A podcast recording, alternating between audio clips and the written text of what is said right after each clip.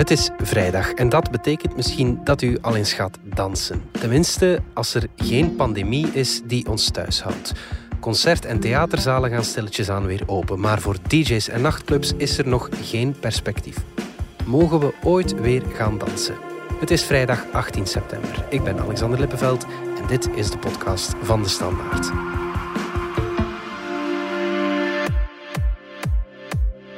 Heel het idee van DJ valt weg. Je, DJ's omdat je ja, juist een reactie wilt uitlokken bij het publiek. Je ziet dat ze blij worden van wat je speelt. En ja, aan de hand daarvan bouw je set op. Hè, en dan heb je nu allemaal veel, veel minder als de mensen moeten blijven zitten. En als ze dan toch uh, ja, in de mood geraken of in extase raken en ze zijn iets te enthousiast, dan moeten ze direct gaan zitten. Waardoor dat de vibe elke keer gekild wordt. Uh, ja, wat is toch ook wel heel jammer. En dan ga ik ook wel droevig naar huis, omdat dat niet de reden is waarom dat je dat doet. Dat was de Antwerpse DJ Lola Haro, een van de aanstormende talenten van ons land.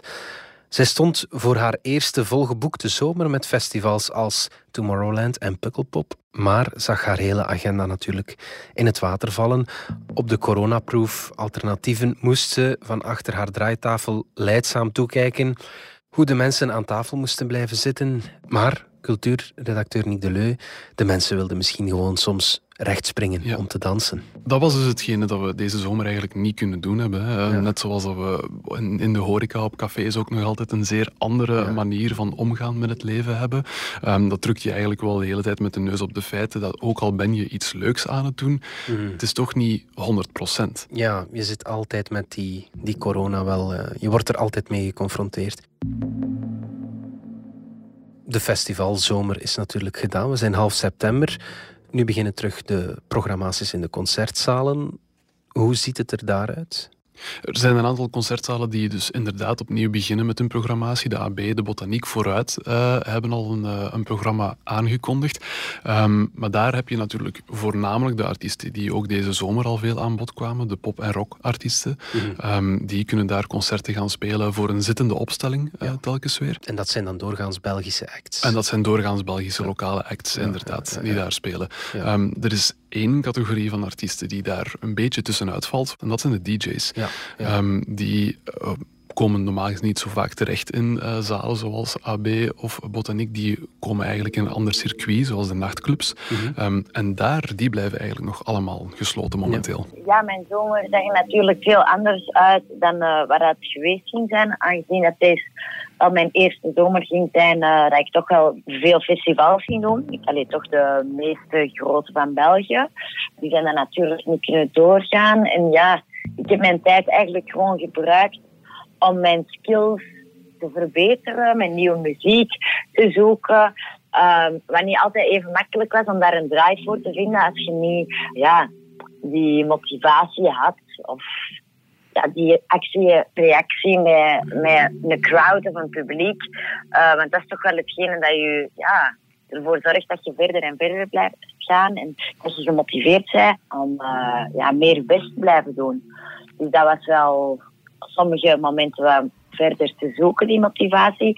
Ja, die nachtclubs die liggen al meer dan een half jaar stil en hebben eigenlijk nog altijd niet echt een perspectief. Nee, inderdaad. Waar voor de culturele sector, de, de concerthuizen en theaterzalen, zoals je zegt, uh, gaandeweg met heel veel um, op tafel kloppen van de sector zelf, toch een perspectief gekomen is. Um, zeker in die, in die concertzalen waar nu uitzonderingen mogelijk zijn op bepaalde capaciteitsvoorzieningen. -hmm. um, daar is er gaandeweg een perspectief gekomen, maar die nachtclubsector, grote clubs zoals Fuse bijvoorbeeld of Kompas, die hebben het eigenlijk de hele tijd zonder perspectief uh, moeten die wisten niet hoe lang ze zouden moeten sluiten uh, en of er ooit voor hen ook een versoepeling zou inzetten. Die hebben eigenlijk een beetje het gevoel dat ze helemaal onderaan de prioriteitenlijst staan van de Veiligheidsraad. -hmm. Hoe komt dat dat zij, dat zij daar staan? Is dat omdat ze omdat ze minder luide stem hebben dan die concertzalen? Het is sowieso een zeer versnipperd landschap. Hè. Eh, er was niet echt een uh, concrete vereniging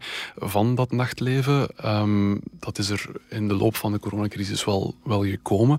Um, maar ik denk dat het er ook veel mee te maken heeft dat um, de beleidsmakers het nachtleven bij voorbaat een beetje afschrijven. Hè. Het nachtleven is zodanig verbonden met het idee van dansen, met het idee van dicht op elkaar zijn in besloten ruimtes. ja, en laat dat nu net alle factoren zijn die quasi onmogelijk geworden zijn in coronatijden. Ja. Is er ergens ook wel begrip bij de nachtclubs? Het is nu wel eenmaal moeilijk om zoiets coronaveilig te organiseren in de ogen van de beleidsmakers is misschien zelfs wel onmogelijk. Ja, een club als, als C12 bijvoorbeeld in Brussel heeft nog voor de overheid officieel communiceerde dat clubs moesten gesloten worden, er zelf al voor gekozen, oké, wij nemen onze verantwoordelijkheid, we gaan dit even niet meer doen. Mhm. Ehm, en dat merk je ook nu nog, uh, als je spreekt met mensen uit het nachtleven, um, wordt er heel vaak herhaald, we beseffen, de volksgezondheid komt eerst.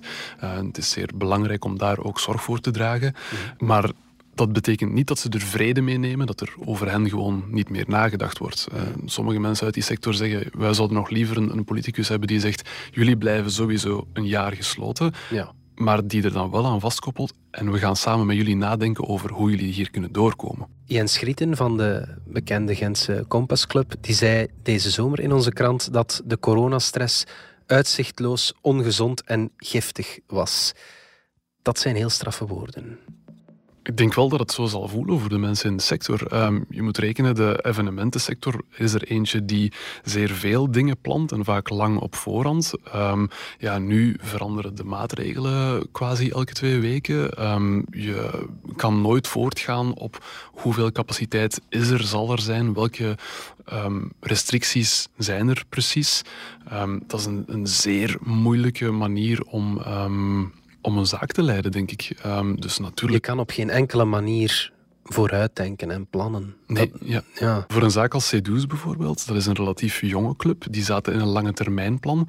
Um, ja, dat is een volledig jaar zonder inkomsten, dat zij nu wel moeten beginnen incalculeren in dat lange termijnplan. Ga er maar aan staan met gelijk welke zaken. Er zijn heel veel horecazaken bijvoorbeeld, die terugvallen op een klein percentage van hun normale omzet. Mhm. Voor de nachtclubs is het nul. Ja, er is wel wat protest bij onze nachtclub. Zo heeft de Brusselse organisator Karel de Montcharlin, die lid is van de Brussels Night Federation, een klacht ingediend tegen de Belgische overheid.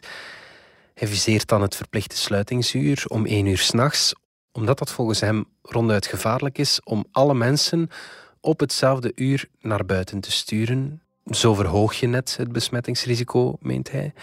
En bovendien gaat niet iedereen braaf naar huis om één uur natuurlijk. Hij is ervan overtuigd dat de restrictieve maatregelen bij de uitgaande jeugd een omgekeerd effect hebben. Il faut trouver un nouvel équilibre qui convienne à tous et ce de manière à ce que euh, les, les, les publics aient toujours envie de, de, de, de suivre ces mesures. Ça fait sept mois d'interdiction de danse sur une jeunesse qui, depuis la nuit des temps, danse. Donc cette situation devient intenable. Il est urgent et important que le CNS en prenne compte avant que les gens ne respectent plus rien. Mensen mogen al bijna zeven maanden niet uitgaan en dat wordt onhoudbaar, zegt hij. Het is hoog tijd dat er een nieuw evenwicht gevonden wordt voor we het punt bereiken dat de jongeren de maatregelen helemaal niet meer gaan respecteren. Nick, heeft die Karel de Montcharlin een punt? Ja, ik denk dat hij, dat hij voornamelijk symbolisch een punt wilt maken. Hè. Uh, mm. Zoals we net al gezegd hebben, die sector voelt zich een beetje vergeten, um, voelt zich uh, niet echt prioritair behandeld door de beleidsmakers. En dat, dat merk je ook in andere, op andere plaatsen. In Amsterdam was er begin september een, uh, een demonstratie van denk ik 3000 mensen voor het nachtleven. Ja. Die betoogden met, met bordjes waarop stond wij willen reven, wij willen onze nachten terug. Um, ja, dan hoor ik ook bij mensen uit de sector, je kan dat allemaal wel willen en we willen dat allemaal zeer graag, maar echt realistisch lijkt dat momenteel niet, zeker gezien de opnieuw stijgende cijfers.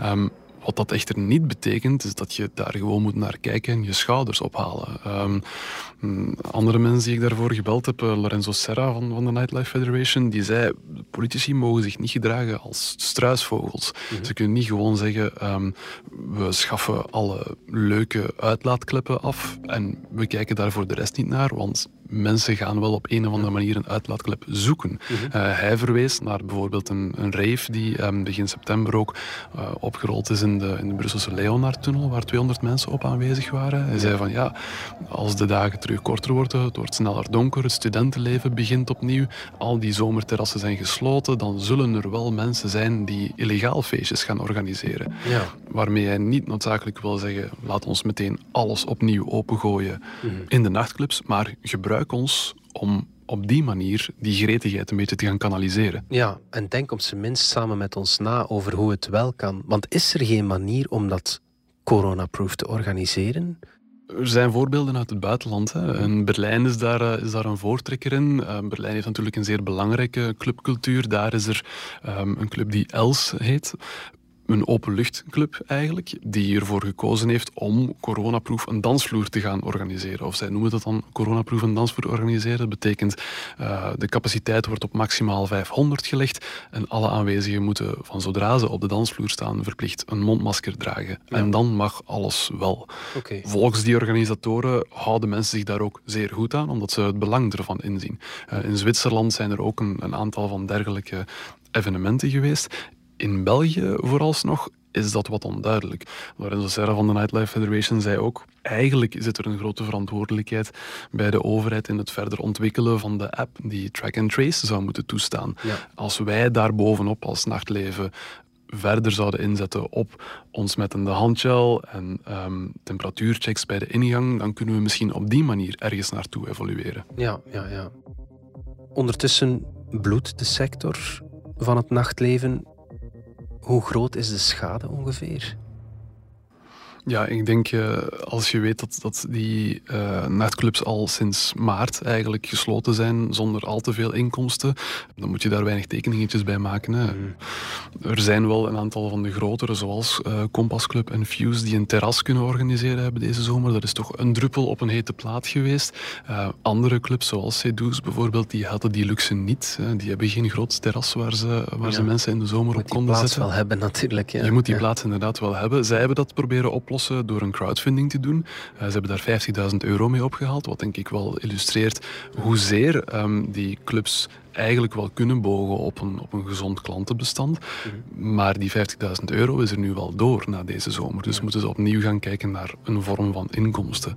De mensen van de Nightlife Federation, die voornamelijk voor Brussel spreken, die zeiden mij, als het tegen oktober nog niet een beetje opnieuw open kan, dan vrezen we dat aan het einde van de coronacrisis 50% van de clubs niet meer zal opengaan. Mm. En waar gaan we dan naartoe gaan met onze vreugde, omdat dit allemaal voorbij is? Ja. Dan zie je een aantal clubs zoals C-Do's dan bijvoorbeeld, die mikken op eind september om een soort van nieuw concept te gaan opstarten, waarbij ze hun ruimte ombouwen tot een soort van um, bar, een soort van café, waar je ondertussen naar een kunstexpo kan gaan kijken. Dat merk je ook in Berlijn, de, de bekende uh, Berghain Club. Ja. Daar loopt momenteel een kunstexpo in. Dus misschien zit er daar ergens een, uh, een soort van alternatief verdienmodel. Dat is kunst op een plek waar je het, waar je het niet meteen verwacht. Ik denk als je aan veel uh, clubgangers vraagt of technokunst is, dat je een bevestigend antwoord zal krijgen. um, wat doen de DJ's ondertussen om zich bezig te houden en om toch nog inkomsten uh, te krijgen? De DJ's vallen uiteen en dat is een zeer uiteenlopende categorie. Hè. Je hebt de heel erg grote namen, die hebben de afgelopen jaren ja, zodanig goed verdiend dat ze nu kunnen zeggen, oké, na al die jaren van, van toeren en van de hele wereld rondvliegen, maak ik hier eens een, uh, een vakantie van met mijn familie en mijn gezin. Ja. Um, je hebt de nog veel grotere namen die op privéfeestjes in Cannes en in Ibiza konden gaan draaien. Die zijn er ook geweest. Um, en dan heb je de, de kleinere namen, de beginnende DJ's die net aan het begin van, van een carrière stonden, die een hele hoop shows in het water hebben zien vallen, ja, hmm. die zitten natuurlijk financieel krap bij kas. Ja, ja ik was juist zelfstandig in hoofdberoep wel geworden, dus uh, ik had mij wel, allez, ik ging er echt wel volledig voor gaan. Ehm, dus ja, dat viel dan natuurlijk nu in het water een beetje. Ik had wel wat aan de kant uh, gezet om te investeren in mijn carrière eigenlijk. Uh, maar ja, bon, dat heb ik dan nu gebruikt uh, voor de komende maanden. Wat op zich niet zo erg is, want geld valt altijd terug te verdienen. Maar uh, ja, dat blijft natuurlijk niet gaan, die spaarrekening. Alle chance hebben de mensen voor de eventsector um, wel nog steeds recht op overbruggingsrecht. Eh, en dat helpt natuurlijk ook wel. Maar ja, ja het is een beetje krap bij En zijn er bepaalde steunmaatregelen waarop zij kunnen terugvallen? Net als in de rest van de culturele sector en de evenementensector uh, zijn er zeer uiteenlopende statuten. Hè. Uh, sommige mensen zijn zelfstandigen, dan hebben ze recht op een, op een overbruggingspremie. Uh, anderen zijn freelancers en vallen tussen alle mogelijke mazen van het net. De meesten merk je als ze effectief geld nodig hebben, dan gaan ze ofwel een andere job erbij gaan zoeken. En er zijn er ook die, die proberen zich te behelpen door effectief deel te nemen aan die zomerterrassen. Dat waren kleinere fees dan ze gewend zijn, maar elke euro die binnenkomt is een, is een euro die binnenkomt natuurlijk. Mhm. Wat denk je, Nick? Mogen we ooit weer gaan dansen? Ik denk dat, uh, dat als de coronacrisis ons één ding geleerd heeft, dat het zeer moeilijk is om grote voorspellingen te maken op lange termijn. Uh, als je mij in maart had gevraagd, uh, kan je je het voorstellen dat we een festivalzomer gaan hebben zonder grote festivals, dan had ik ook niet daarop kunnen antwoorden. Maar ik denk dat die, die drang om te gaan dansen, dat dat wel zeer moeilijk wordt om uit te roeien, zelfs voor het coronavirus. En dat die drang er altijd wel zal blijven. Mm in maart is het allemaal begonnen en dan dacht je van oké, tegen juli zullen we wel terug mogen dansen. Dan in juni of juli was er al nee, nog altijd niet. In september zal het gaan. En elke keer wordt je hoop zo wat verlegd. Dus ik probeer nu niet meer zo een bepaalde datum of maand te zien van dan gaat het mogen. Want allee, deze jaar, alles is mogelijk precies in deze jaar. Dus ik verschiet van niks niet meer. Dus uh, ik denk dat deze jaar er niet meer veel in huis gaat komen van echt, echt club nights. Ja, festivalseizoen is al sowieso over. Dus daar heb ik mij wel een soort van bij neergelegd. Uh, en ik hoop dat ze dan volgend jaar, allee, toch vanaf januari, februari, allee, nieuwe alternatieven zoeken of toch de dingen terug normaal zijn gang proberen te laten gaan. En in de tussentijd feestje met je bubbel. Dat denk ik ook. Goed, Nick de Leu, dankjewel. Graag gedaan. Dit was de podcast van De Standaard. Bedankt voor het luisteren. Wil je reageren? Dat kan via podcast.standaard.be. Alle credits vind je op standaard.be-podcast. Maandag zijn we opnieuw.